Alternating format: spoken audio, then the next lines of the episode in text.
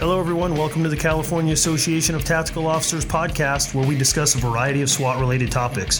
We believe tactics are a science and the art is in how we apply those tactics. My name is Marcus Sprigg. And I'm Brent Stratton. In this episode of the Cato podcast, I sit down with Jack Enter. Jack is a famous author and presenter, well known for his book, Challenging the Law Enforcement Organization. If you haven't had a chance to hear Jack speak, go back to one of our episodes. You can hear an interview with Jack. He is all over the country helping new law enforcement leaders develop themselves and their organizations.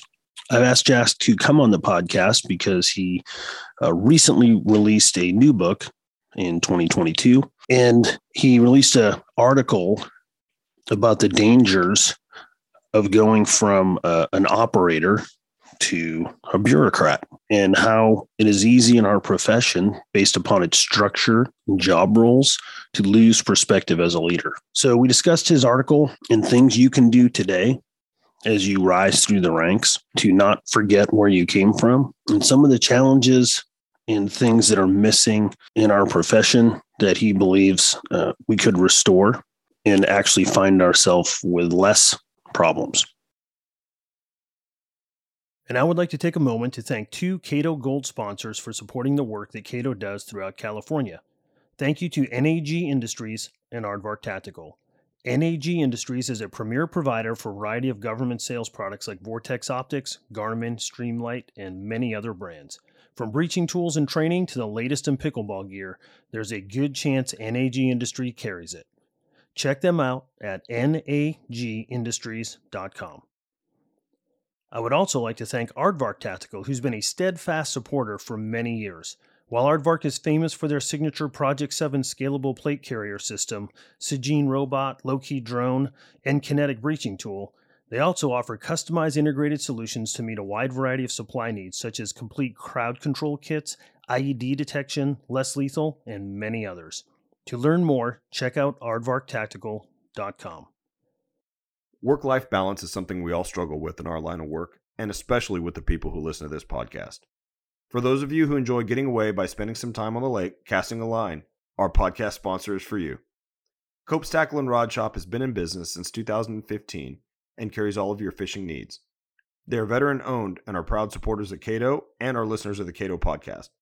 Check out their website at tackleandrod.com. Enter discount code Cato at checkout and get 10% off your purchase and get free shipping on anything over $75. Cato is a nonprofit organization that exists to serve law enforcement so they can train their departments and make their communities safer. One of the ways we do this is through support from businesses like Cope's Tackle and Rod. So consider supporting businesses that support us. So Jack Enter, thank you for returning to the Cato podcast. It's been several years since we've had you on. Mm-hmm. So thanks for coming here. We wanted to talk a little bit about what you've been up to since we last saw you, and talk about some of the common themes that you're addressing throughout the country. And just so you know, this wasn't on purpose, but several of our team leader instructors, commander instructors, or critical incident leadership instructors all carry your book around the state to show folks. You know, we show books like, hey, here's a good book. You can read about this. You can read about that. And I've done that since I first had you came to our agency and I got your book, and I read it every year after I was promoted until I retired, and still go through it as a reference, because it applies to not just law enforcement, but those folks aren't familiar.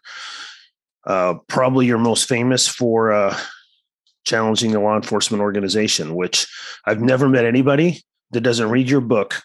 And the first thing they say is, man, this guy wrote this book about my agency. And it's unfortunate. Yeah, really. Really. It's unfortunate for you, but fortunate because there's some great tools in there. So we don't have to get too deep into that, because I think they're all the same principles. And I asked you to come on and kind of talk about an article you wrote, which is just a much smaller, lighter version of some of the themes in your book and in your presentations. Believe it or not, we're up to about 50,000 listeners right now. That's a big deal for us, for a couple of guys that started this in their mom's garage, so to speak. So if you could tell us a little bit about your background, and then I'm always curious, how did you end up where you are today? How did you end up traveling around the country trying to help fix the circus and with different clowns? It's the same circus with different clowns every generation, and how we're trying to all push the rock up the hill a little bit. I started in law enforcement 50 years ago last summer, after I got out of college.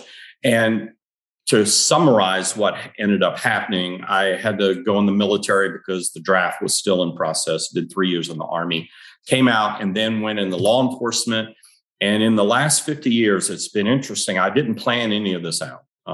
It was never my intention to do what I did, but providentially, I got put in positions. I mentioned the military, which also gave me the GI Bill and pushed me, because I had a degree when I went in the Army, to get graduate school. And eventually I was 12 years in academia, which was not a very friendly territory for me. But I enjoyed the students, but I also operationally, I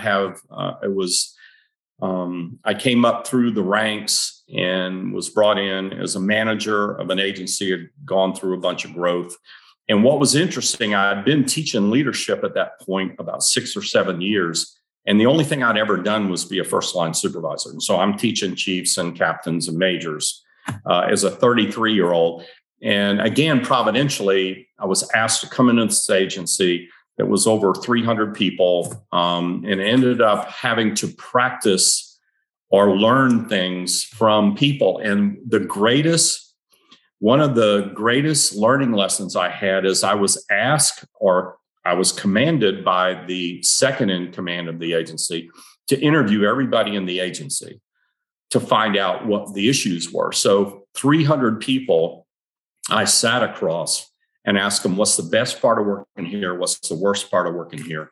And if a genie gave you three wishes, what would those be? So the point was that way exceeded anything I learned in PhD program or the master's program, because I got to see not only what they had to say, but the anger and frustration of these men and women. I ended up doing, by the way, 9 more agencies I was asked to come in. So in 1,200 interviews, they were all the same. The problem was all the same. And what they were, and this is, I think, the key point, is that we do a good job operationally. These are our brothers and sisters. We learn to be part of a mission. We learn to run to the sound of trouble. And we become amazing people who push the me aside and become we people, not again, just about the agency, but about our communities. And that's why you saw on the outlet malls thing here in the last 2 weeks, this officer, without hesitation, while everybody's streaming mall, he runs and engages the shooter. But the point is, that was the best part of working there, the worst part of working there. And I always ask, I said, how long have you been here? And they'd say 12 years or 5 years. I said, has there ever been a day you don't want to come in? And the answer was yes. And when I asked them why, it was not the danger on the streets. It was always somebody. And that somebody always had a sergeant, lieutenant, captain's name in front of them. And let me say this. Law enforcement has learned to do its job in 50 years, because I've not seen the problems change. Law enforcement has learned to do its job in spite of their supervisors and managers. But the stress inside the building discourages them. What's so crazy about this, though, in those 50 years, I saw the same men and women who complained about their supervisors become supervisors. Something happens. The whole focus of my presentation, and women, when that memo comes out, nobody sees it but them.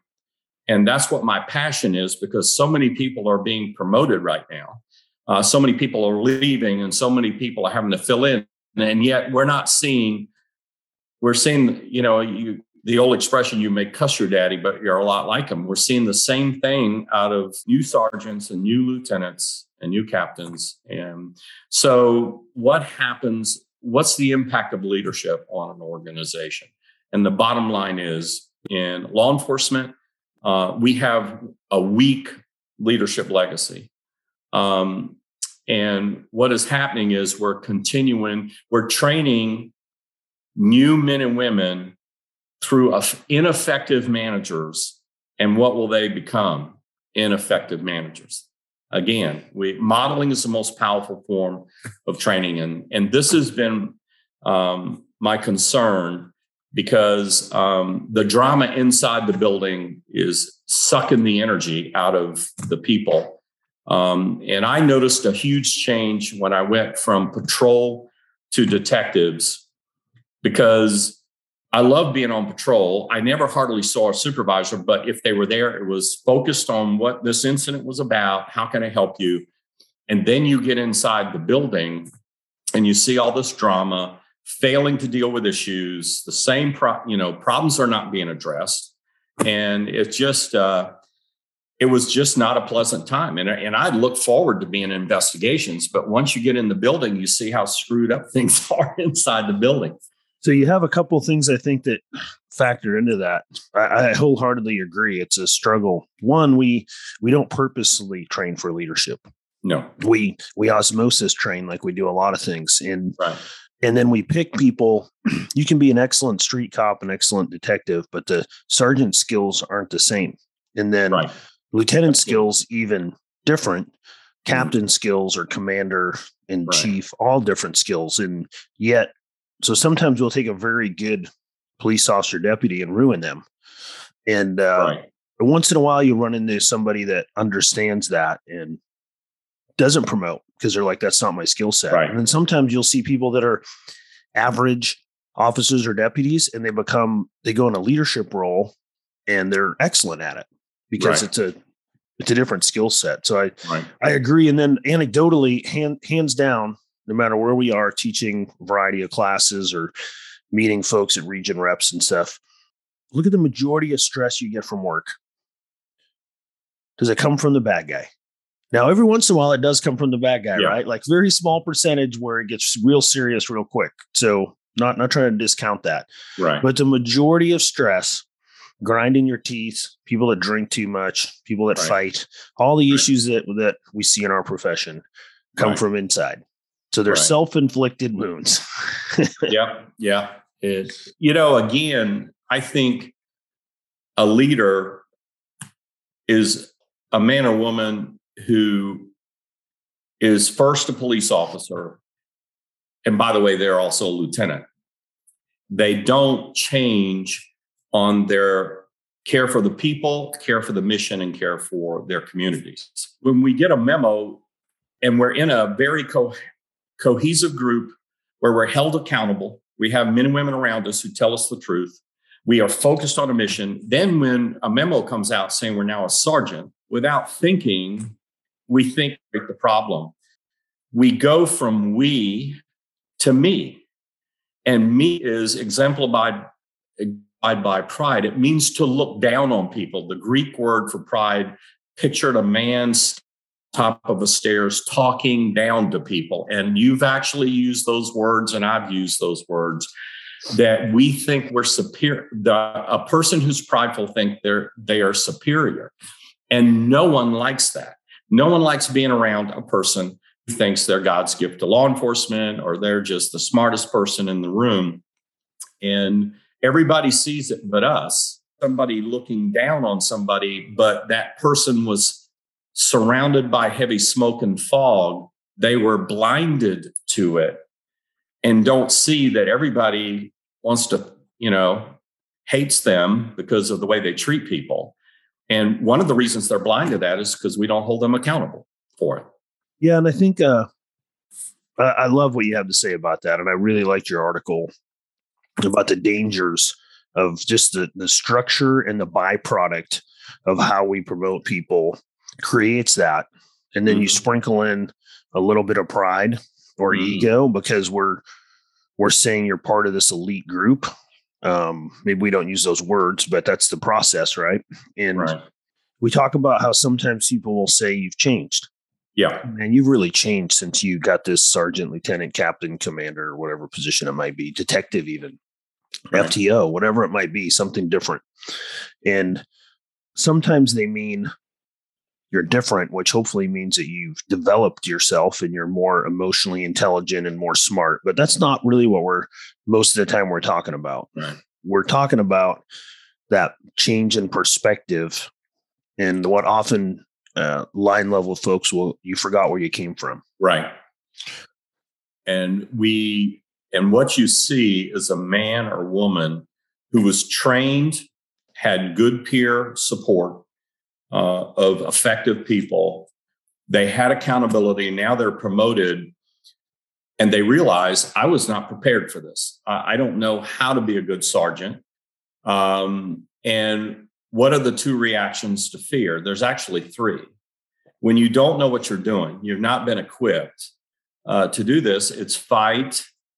You become very angry and you tend to yell at people.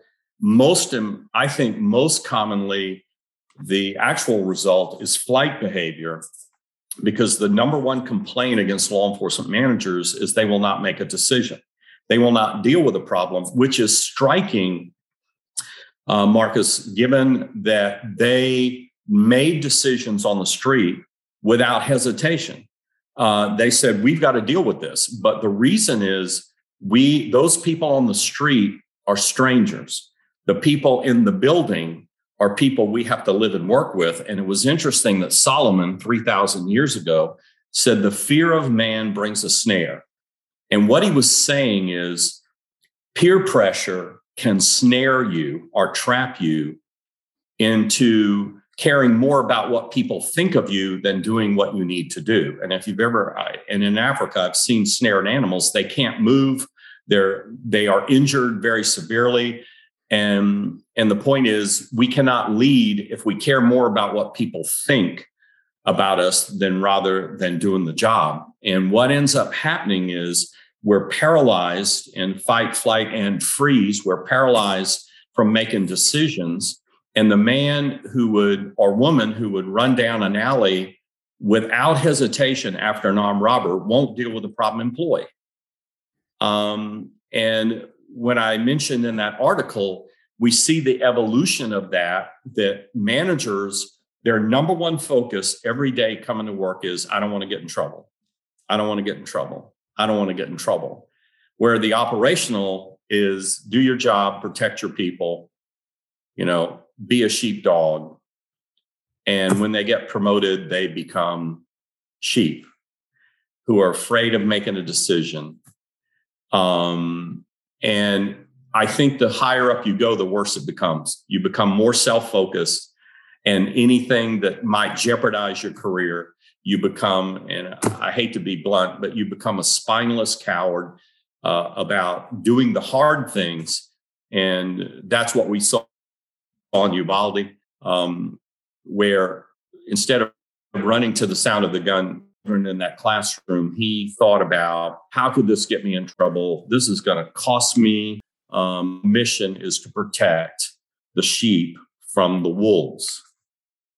And that's the danger of not just Uvalde, but we have managers who don't address problem employees. We have managers who don't communicate. And we're continuing to see this.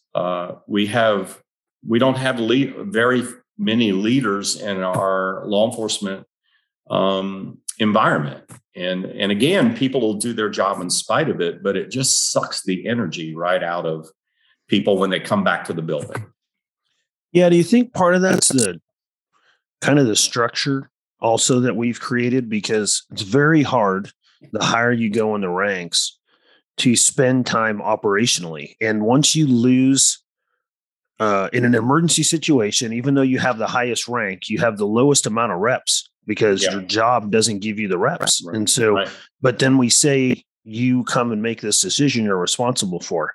But 90% of your job is just dealing with those problems. It's not actually practicing the operational decisions that are required of you. It feels like we built a structure that hurts that. It's very hard to see higher people in command stay in touch operationally. Let me address that real quick. One of the most stunning examples, a new chief came in and had a command staff meeting of his higher ranks. And he said, listen, I'm the new chief. He said, this is a non-negotiable issue. Every one of you has to show me 8 hours on the streets of this city every month. And I don't mean sitting in an office playing on a computer. You've got to, and if you don't have a uniform, you better get one, because you're on the streets with 8 hours a week. And 8 hours a month, and you better document this. And I'm going to ask the men and women that work for you, did you see the captain or did you see her? What was interesting, everybody pitched a fit. Everybody pitched a fit. And the guy who was telling me pitchforks and torches moment, as soon as the chief walked out, oh, hell with him, we ain't going to do this. But they knew this was non-negotiable. Within 1 or 2 months, when they had command meetings, the most common comments made by these men and women was, now, I can't believe how many homeless people we have here. I can't believe how much drugs there are there. But most importantly, this is what they were saying. I can't believe how our officers put up with all this crap, and they always do their job. And what it did was brought them back to where they came from. And even though they didn't want to do it, it reminded them of their background, the thing that got them into this profession to begin with. And he said, to watch them transformed back to somebody who loves this job, it brought them back to what, and I think, and by the way, I mentioned that I told my grandson why you would want to be a police officer. And I mentioned that you will have more skills than your peers, and I said, you'll have real friends. I said, you'll have friends who will stick closer than a brother or sister because they're bonded by this mission. And the other thing that I told him is that you will have experiences that you can't put a price tag on, but being involved in the operational mission. And I said that you'll notice, and I think we forget this sometime, that when you're at a party and the guy next to you introduces himself as working for State Farm for 25 years, you'll notice that no one in the room goes, that is so awesome, like a good neighbor. But when you tell people that you work in law enforcement, you'll notice that everybody will stop talking. And this is what this job has. It gives you stories that people think are the most amazing stories they've ever heard in real life about real people. And you'll notice that they have no stories to counter this with. They can say, well, I made this $250,000 deal or whatever, but they understand that's not a big deal. But law enforcement is a big deal. It is, and especially in today's culture where people are in deep trouble, the only people that show up are cops. But the point is, when we become managers, if we keep being grounded in that, it reminds us of why we came in this to begin with. And the men and women who are doing the mission now, we are part of that instead of above that. And it grounds us back in humility, which means low-minded. I'm not special. As I said before, I think the highest compliment you can give a man or woman is that they're a leader, that they're a police officer or deputy who also happens to be a captain. And we want to follow those people because they are out there with us moving, and leader means to go first. And we want to follow those people. We don't want to follow a person that has no idea what's going on the street and micromanages us because we saved a person's life, but we didn't have our hat on when he arrived there. And unfortunately, it's common everywhere. Even in other countries, I'm hearing the same thing about their law enforcement managers. They become detached and leave the mission and the men and women that they used to work with, who used to be, like I said, their brothers and sisters. And now I'm the king or queen, and you're my subjects. And that is toxic. you know, you have talked about two things, the structure of it, where you're handling the administration and the bureaucracy of running the organization, just takes the fun out of it, right? Yeah. Like it's very, you can want to do the best you can for the people you serve. And your role is budgeting and meetings and dealing with community complaints, right? And all that stuff, but it's not the fun that you used to have, right? And as a lieutenant, say for my agency, I would go out on a major incident or a major call, and they're like, "Why are you smiling?" And I'm like, "Cause this is the best part of my day, man. This is as good as it's going to get today, right? Cause the rest of the day, I'm going to be doing meetings and looking at spreadsheets and asking someone to explain this math to me, right? And so, I think structurally it has that a little problem. But you really, I don't think you can overstate this enough. And you've been very polite about it, but it's pride, and it's pride and ego, and a much wiser leader than me once told me, as you promote through the ranks, never forget where you came from. Everybody across the board that has had a version of, you need to remain operationally intact. Now, maybe you're a captain and you don't go out and write tickets, but go ride around with somebody and see those kind of things. But they also said, always ask yourself this. Always have your door open when a subordinate or someone comes in to talk to you. But never forget, why is this person telling me this right now? Because it could be for the good of the order, or it could be for politics, or pushing themselves ahead, or pushing somebody else down.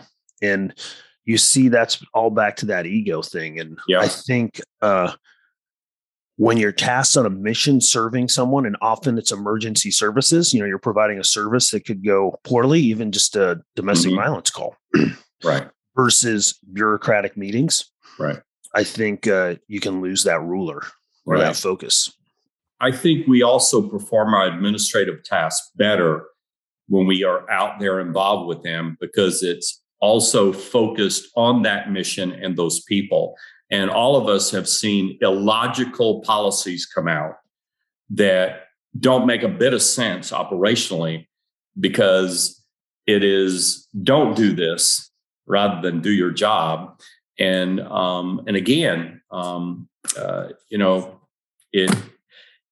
it's always going to be a battle. And this is why I think the key to this is not only involvement, but accountability. We always have to have men and women in our lives who, I love what the military calls it. And they do a much better job than we do. The military, I asked a guy who was commander of special operations, who's now a law enforcement executive.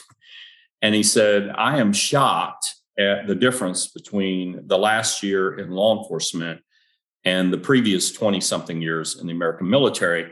And I said, why? He said, because we in law enforcement do not practice what I saw consistently in the military. And I said, what's that? He said, respectful insubordination.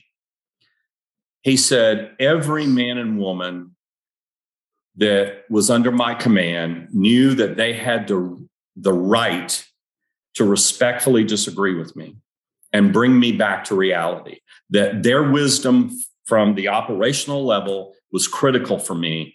And they constantly kept me grounded back in the mission and in that this is about them, not about me.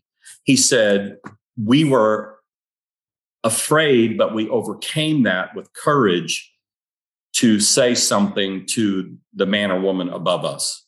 And even though no one likes that, it helped them to be better.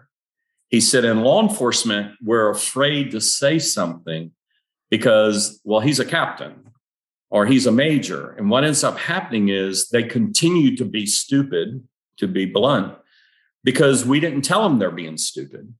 And silence always affirms what they're doing.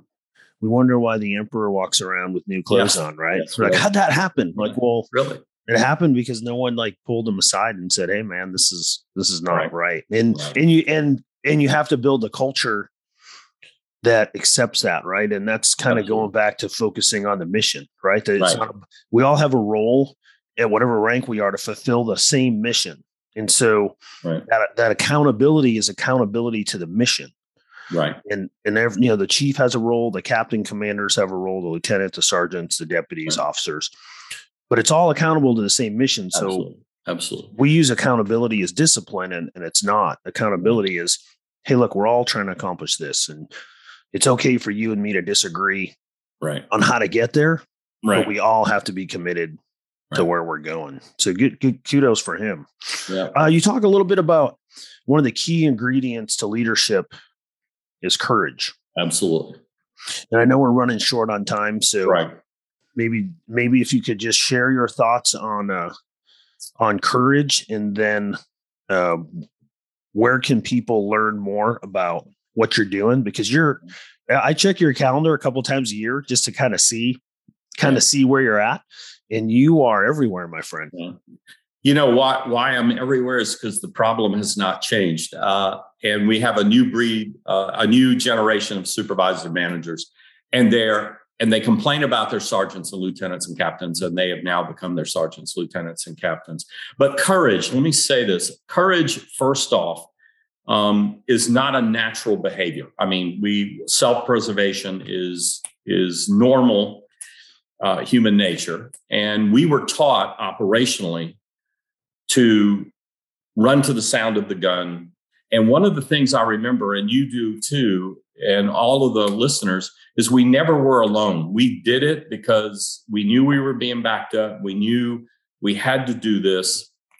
And it is always amazing to me, the courage that law enforcement does to address issues operationally in their job.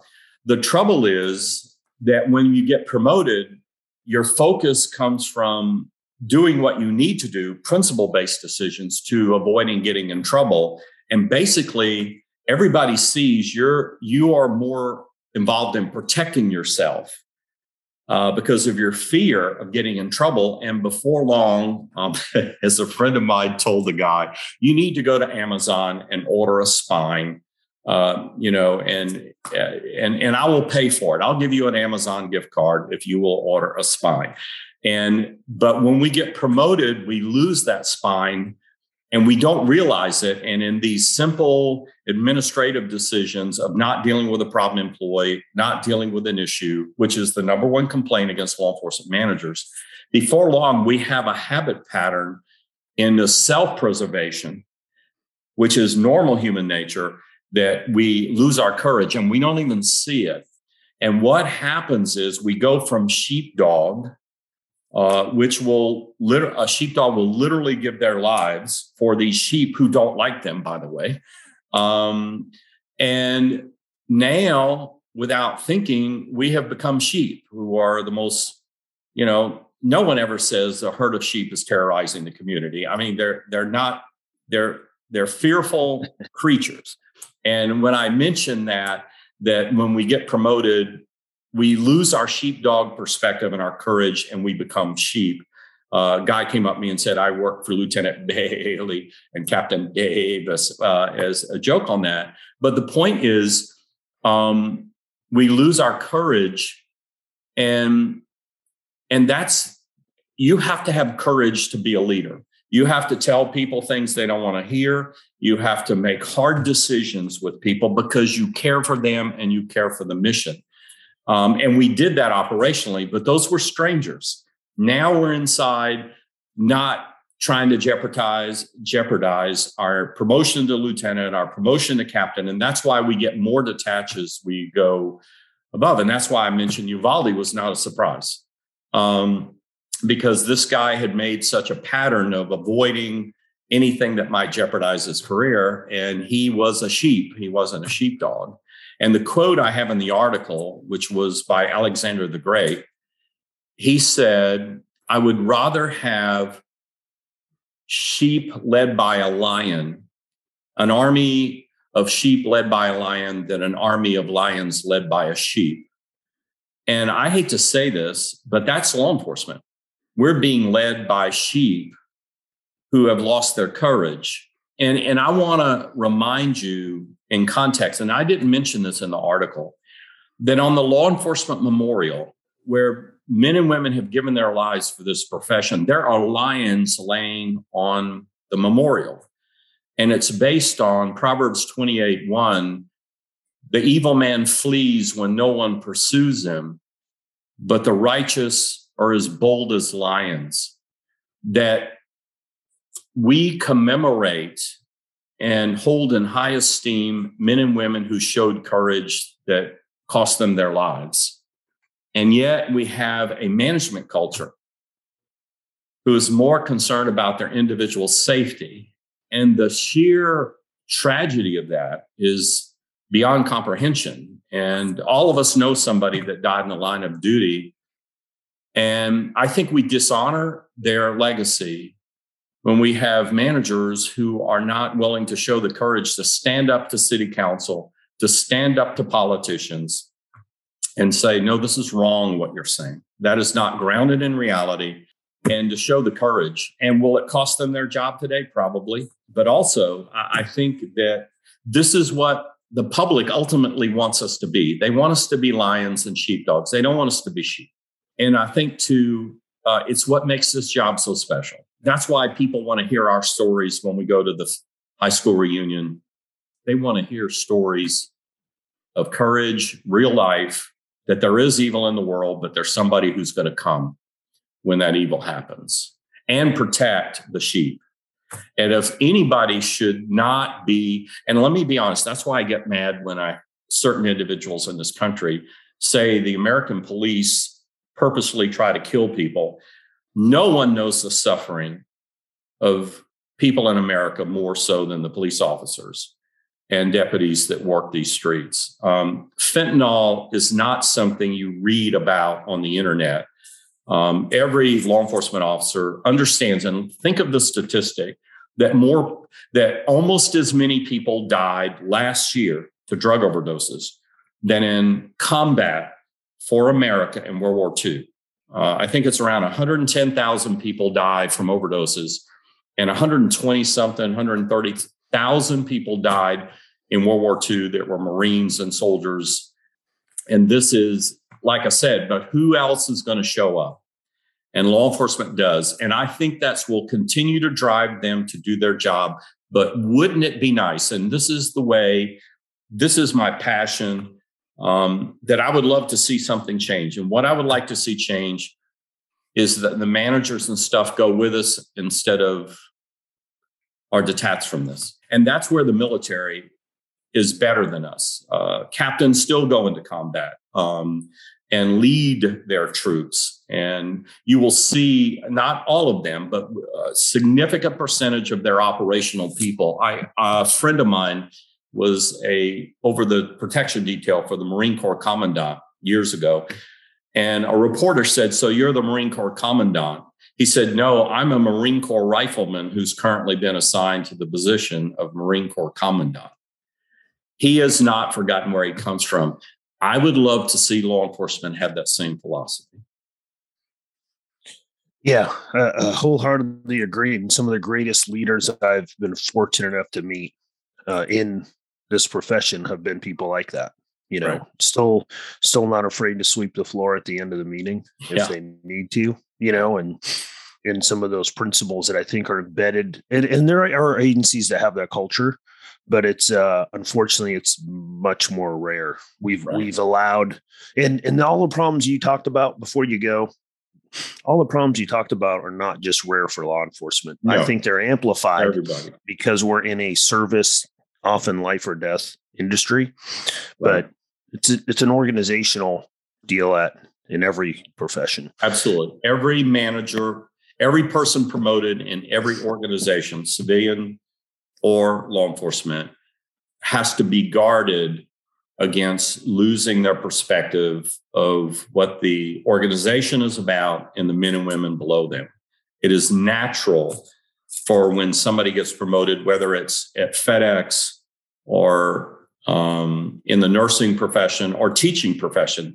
When you look at the difference between school administrators and teachers, they are dramatically different because one's grounded in the mission and the other one is protecting themselves. That's why in the article I called it from from sheepdog to bureaucrat.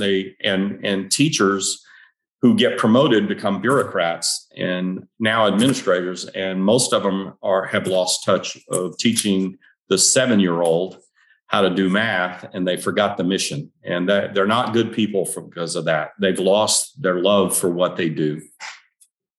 Yeah, great point. What got you into the profession, you don't lose contact with that. Right. Because you'll lose your way. Right. Yeah, very true. Well, sir, I appreciate your time. I know you've got to go soon. And this is just a small, brief conversation about all that you have brought to us. And I want to thank you for what you do for our profession. And anytime I get a chance to hear you talk, and I like to do it. And I'm looking forward to seeing you at the conference this year. Hopefully our schedules work out great. But where can you tell us a little bit where folks can go to see what you're doing? The website is jackenter.com.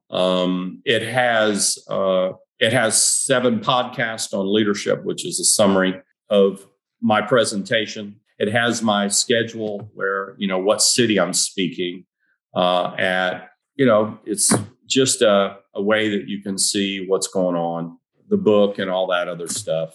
A guy asked me this. I'm 72 years old. I tell people I don't buy green bananas. And, but one of the guys asked me, said, my friend said, when are you going to retire? And he was interrupted by another friend. And he said, you retire to do something you love. He said, Jack loves what he does. And why should he stop? I have to be wiser about how much I'm doing because I'm 72 years old.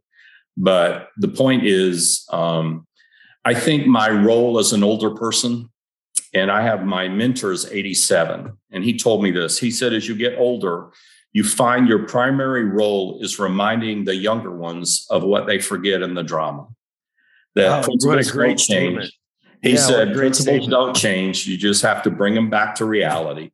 And he said, because of your experience, you understand what's important, what's not important. And that's your role of speaking truth to the newest generation that is coming along behind you.